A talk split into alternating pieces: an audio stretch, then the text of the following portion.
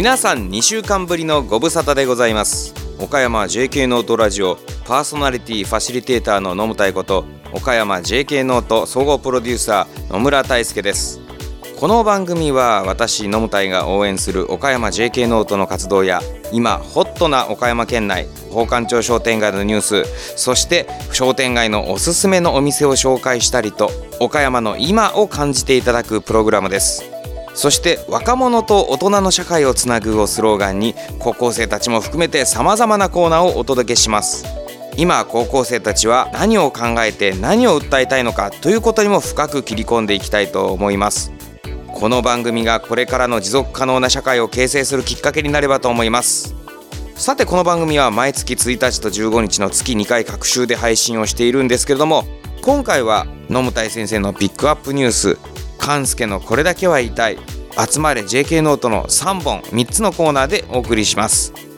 それでは第8回目の配信張り切ってまいりましょう。岡山 JK ノートラジオ。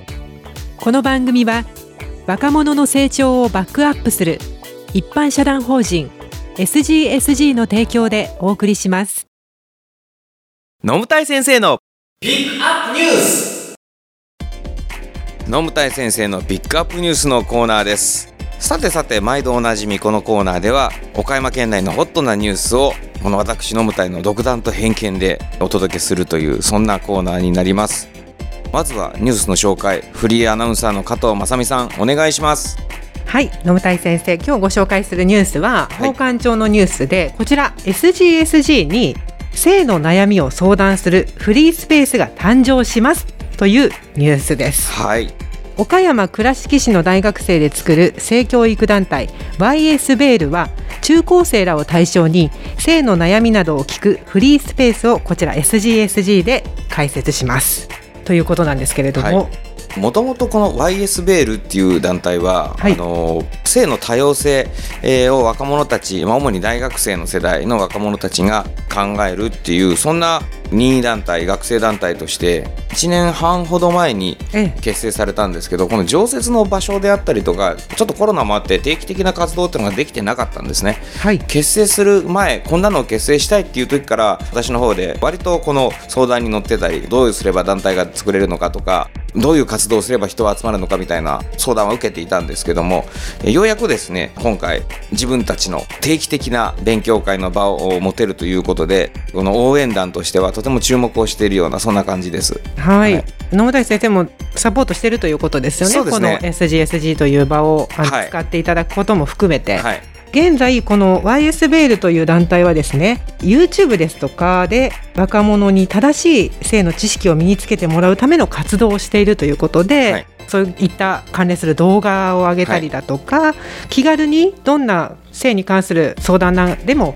聞いていただけるような場所をこれから育んでいきたいというようなことみたいですよね。はい。えー、そうなんです。で今まではこれを数ヶ月に1回イベントのような形で割と開いていたんですけど、まあ、本人たちも私も含めてなんですけどこれはイベントでするもんじゃないなと思ってやっぱりこの性についていろんな悩みを持っていたりあの人に聞いてもらいたいなっていうのはイベントで語り合うものではなくてやっぱり日常的にいつでも語り合える場っていうのが必要だなと思っていてこれをこのイベントではなくて定期的に人が集まれる場というのはもう会ができてからずっとバイスベールの彼女たちも求めていたことでしたのでようやく形になったなというようなあのそんな印象ですね。どうしてもその性に関する悩みとか聞きたいことっていうのはあの学校だけで追いつかないと思うんですよ、はい、自分の時のことを振り返ってみて、はい、で私が学生だった頃っていうともうね20年近く前なわけですから、はい、まあ、その時とは情報量が全然違うので、はい、その分今のね若い方々はたくさん情報を知ってる分悩みも多いと思うし、非常に複雑だと思うので、はい、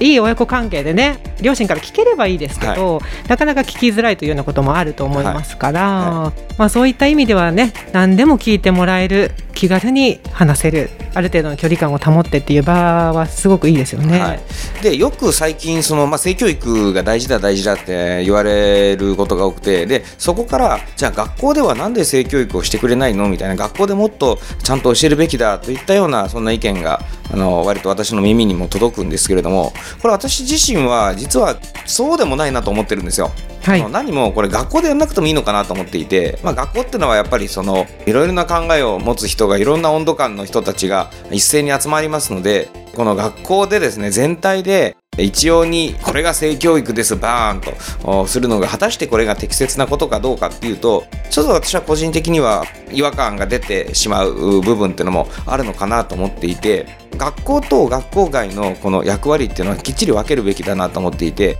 学校では現在のプログラムがいいのか悪いのかちょっとわからないんですけども、はい、割と浅く広く入り口の部分をしっかりやってで、そこからあの入り口の部分から次にどういう道の性教育に進みたいかっていうのは子どもたちそれぞれ違うと思いますので学校の外にですねあのいろいろなメニューがいろいろな温度感でいろいろな考え方で関わることができるような場というのがたくさんあればいいなと思っていて学校っていうのはそのいろいろなあの場をですね示すメニュー表みたいな感じで、あなたはここあなたはこちらに相談した方がいい。君はあの全然違うこういうとこがまたいいんじゃないの？みたいな感じで学校で、えメニューが提示されてそれぞれの段階にあった状況にあった相談の場に行けるっていうのが一番理想的な性教育のあり方だなと思っています。本当にあの性教育っていう部分では悩みが複雑化してますから、はい、いろんな方々に受け止めてもらえる、はい、そういう環境を私も望んでます、ね、何かお役にも立ちたいという気持ちにもなるし、はい、娘もいるので、はい、まあ、そういった意味でも、本当に活用されるべきだと思います。YS ベールが今後こちら SGSG で性の悩みなどを聞くというこの定期的な場なんですけれども、はい、原則第3日曜日参加は無料で事前予約は不要ということになっています。何かお問い合わせなどがあるときは YS ベールの団体のツイッターですとかダイレクトメッセージなどで受け付けていますということですのでぜひ活用していただきたいと思います。そうですね。毎月やってますので、はい、ぜひあの足を運んでみてください。はい。それでは以上野本先生のピックアップニュースのコーナーでしたさて次のコーナーは？勘介のこれだけは言いたい言いたい。言いたいこれだけは言いたいは今時の高校生は世の中についてどんなことを考えているのかということをリスナーの皆さんに紹介しようというコーナーです。ここからは現役高校生ディレクターの勘介が担当します。今回は初出演の2人に来てもらいました。自己紹介お願いします。桜田陽です。今日はよろしくお願いします岡山工業高校1年安田千尋です。よろしくお願いします。さて今回のテーマなんですけど首都が東京から岡山に移ったらっていうことについて話していこうかなと思っています。で皆さん岡山と首都っていう単語の並びなかなか珍しいと思うんですけど今までになんか耳にしたこととかあります？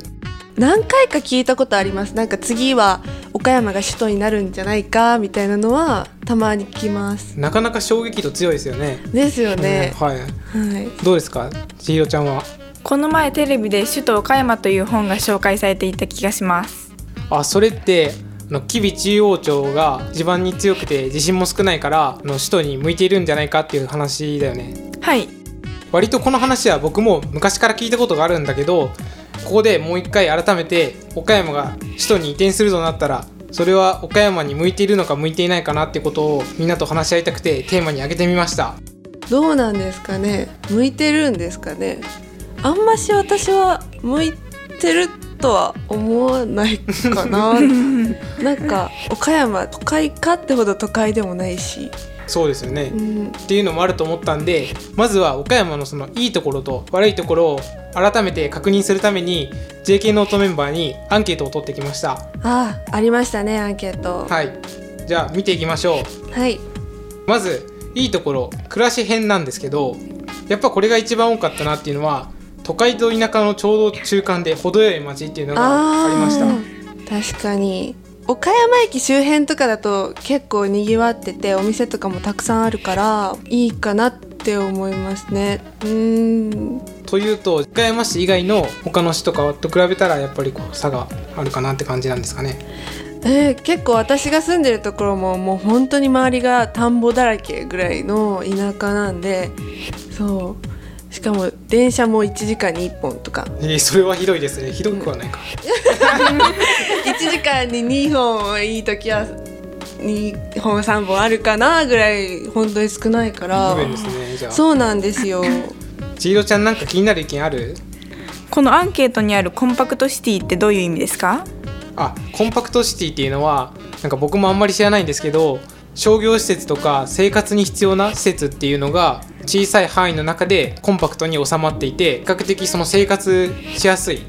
居住権の中でいろんなもうあの仕事とかを済ましやすいそういう街だと思ってくれたら大丈夫だと思うんだけど そういう実感ってある？便利だなと思う瞬間とか。私の住んでるところが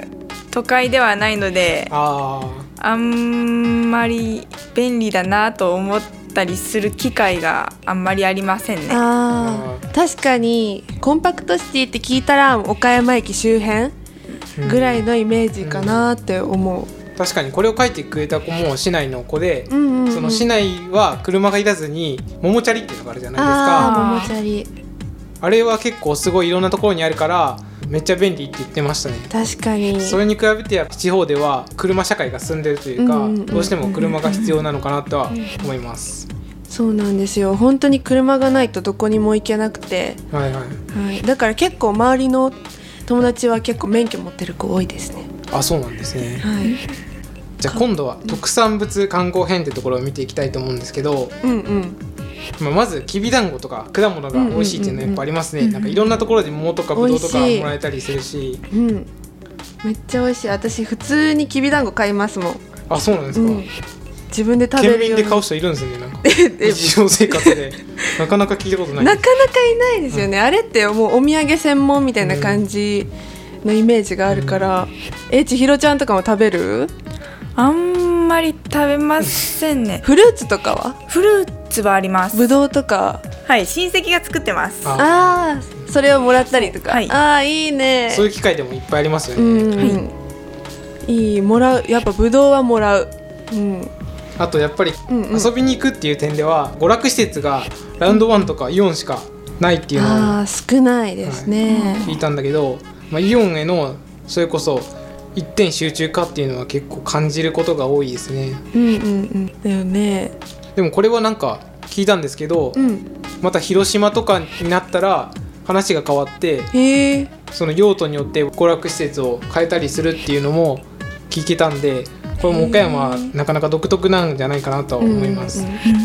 えじゃあ今度は岡山のいまいちなところっていうのにも迫っていこうかなと思うんですけどどうですか？生活しててこれは嫌だなって思うことあります？えー、やっぱりヤンキー暴走族が多いっていうのは気になります。そうですね、うん。僕の地元なんかは特に多いイメージがあるんですけどやっぱ他のところでもそうですか、えーそうでした。私の地元もめちゃくちゃヤンキー多くて本当になんか自転車を改造して走る中学生みたいな結構いました。年齢層的にはその中学生高校生あたり。が多いけどやっぱりなんか今でも、まあ、岡山駅もそうですけど夜とかなんかこうなんかまあザ・ヤンキーみたいなピチピチのシャツピチピチのスキニー蛍光色のスニーカーーみたいな。そうそういう人たちがめちゃくちゃいうん、る、確かに多い、うん。そんな感じかな。どう？千尋ちゃんは見る？ヤンキーとか。中学の時に、うんうんうん。一番ひどかったのが、爆竹。爆竹が中庭でなんか暴発したみたいな。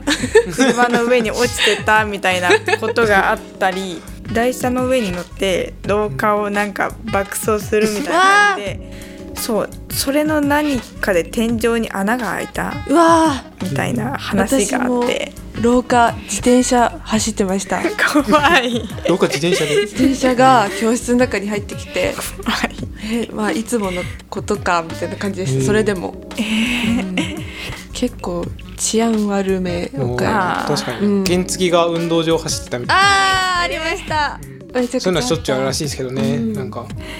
他にどうですか？千尋ちゃん。岡山県民ってなんとかじゃみたいな感じで、方言がちょっと怖い感じがしますよね。あーまあ方言が怖いって聞いたら芸人の千鳥とか、うん。結構な世代もあるのかな？地方とか世代もあると思うんですけど、うん。結構怖いって言われます、言われがちですよガねチです。今まで僕はそんなに岡山弁が怖いとは思ったことなかったんですけど、うんうん。岡山弁のこうテレビ露出が増えてきたじゃないですか。だからそれで岡山弁って怖いんだなってみんなが思ってることに気づき始めてどうにかしたいですねそれは。あの Google で岡山弁って入れたら私怖い。汚いって出てきたことが汚い。まあ確かに否めないなと思って。可愛らしさはあんまないかもしれない。あんましないかな、うん、方言ってやっぱり可愛いって言われるけど岡山弁でそれあんま言われたことないなみたいな。そうですね。うん。あと内面的な部分でもう一つ言うと考え方がすごく閉鎖的みたいなのも聞いたことあるんですけど、うんうんうんうんうん。そう思ったことあります？えー、どうだろう中学受験とかはする人少ないから、うん。結構それだけで噂になるみたいなうん。感じはありました、それこそ今で言ったらコロナが流行り始めた時とか、はいはい。誰かなったらもう一瞬で噂が広がるみたいなは結構そういうコミュニティというか つながりが強いような気がします。ない？あんまりそういうの小学校の時の高学年の先生方が結構教育熱心な方々で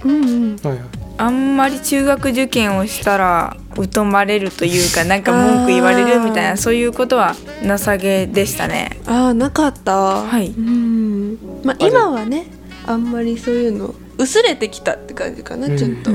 でも僕の友達とかだったらまあ小学校だから中学校って言ったら今までつるんできた友達と一緒に上がるイメージがある中で一人だけ抜けてしまったらうんうん。後ろ指さされることもあったみたいです。はい、確かに。それはあるかも。こうやって考えると岡山って結構内面的な部分でマイナスなこと多いですよね。あってなったら首都移すってなった時に施設がどうとか暮らしがどうとかの前に受け入れる心があんま整ってないんかなとも思うんですけど、確かに。どうかな。確かに首都が急に岡山になりますって言われたら、うん。えって思います。やったーっていうよりかは えみたいな、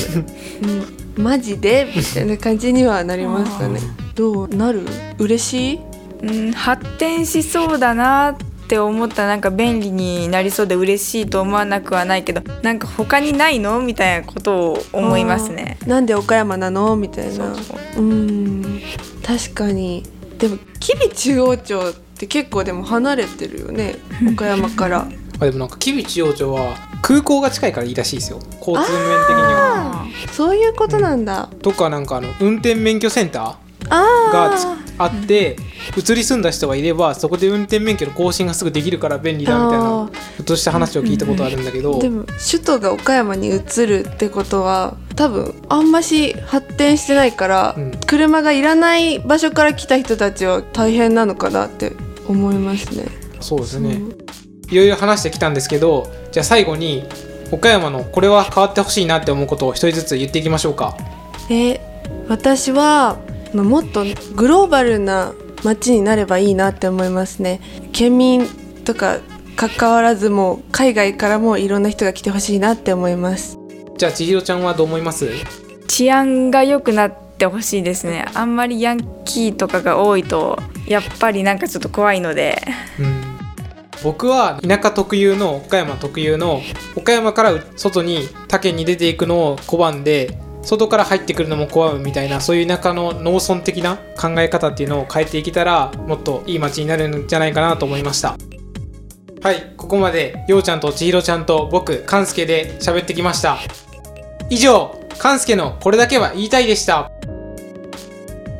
ここからは岡山 JK ノート所属の現役高校生にバトンを渡してこのコーナーをお届けします。題して集まれこのコーナーは JK ノート内にあったニュースを伝えていくコーナーなんですけど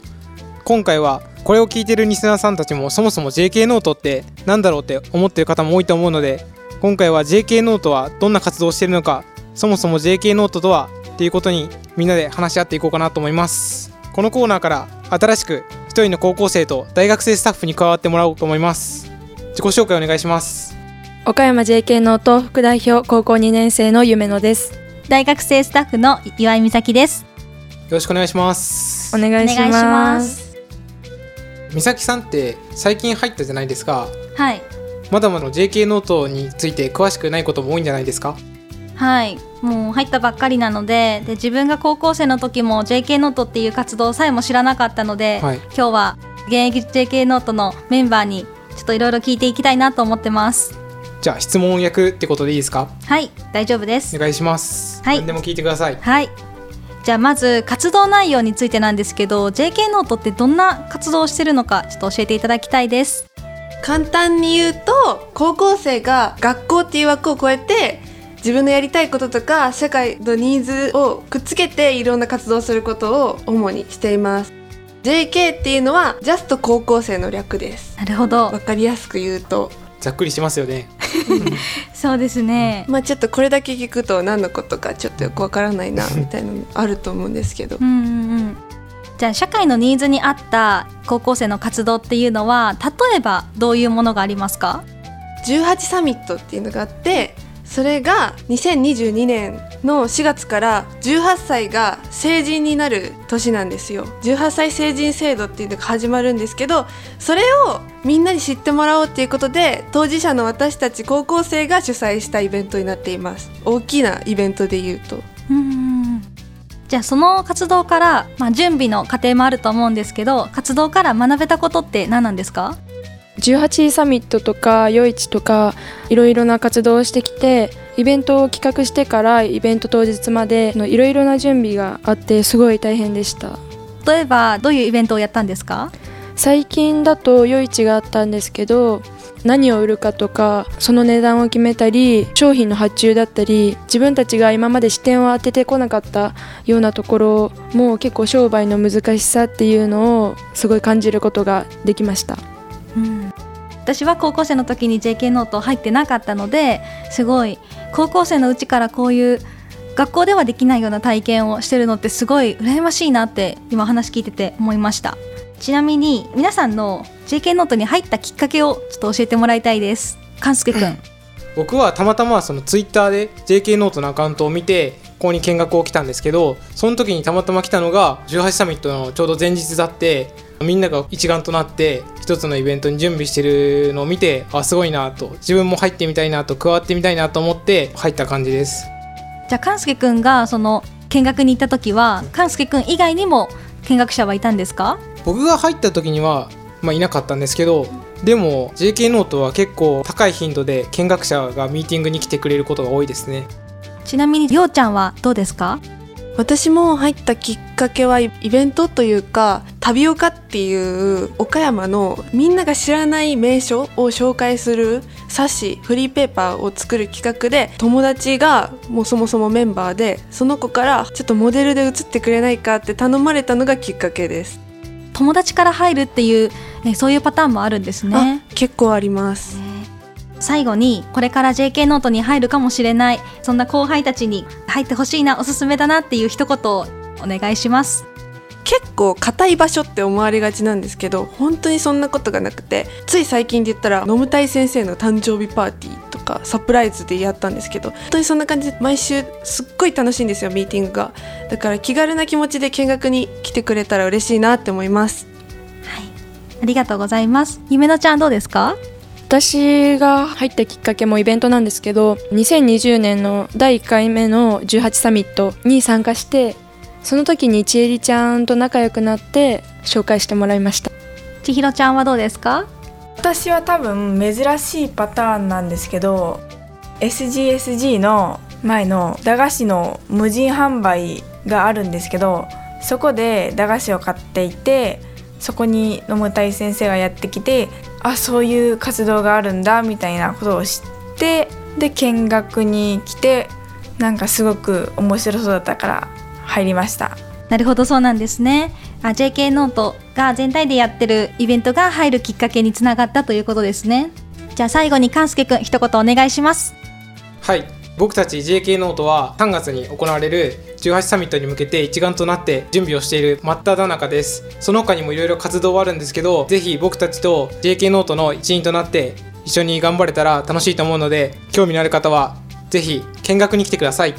待ってます。待ってます。以上集まれ JK ノートのコーナーでした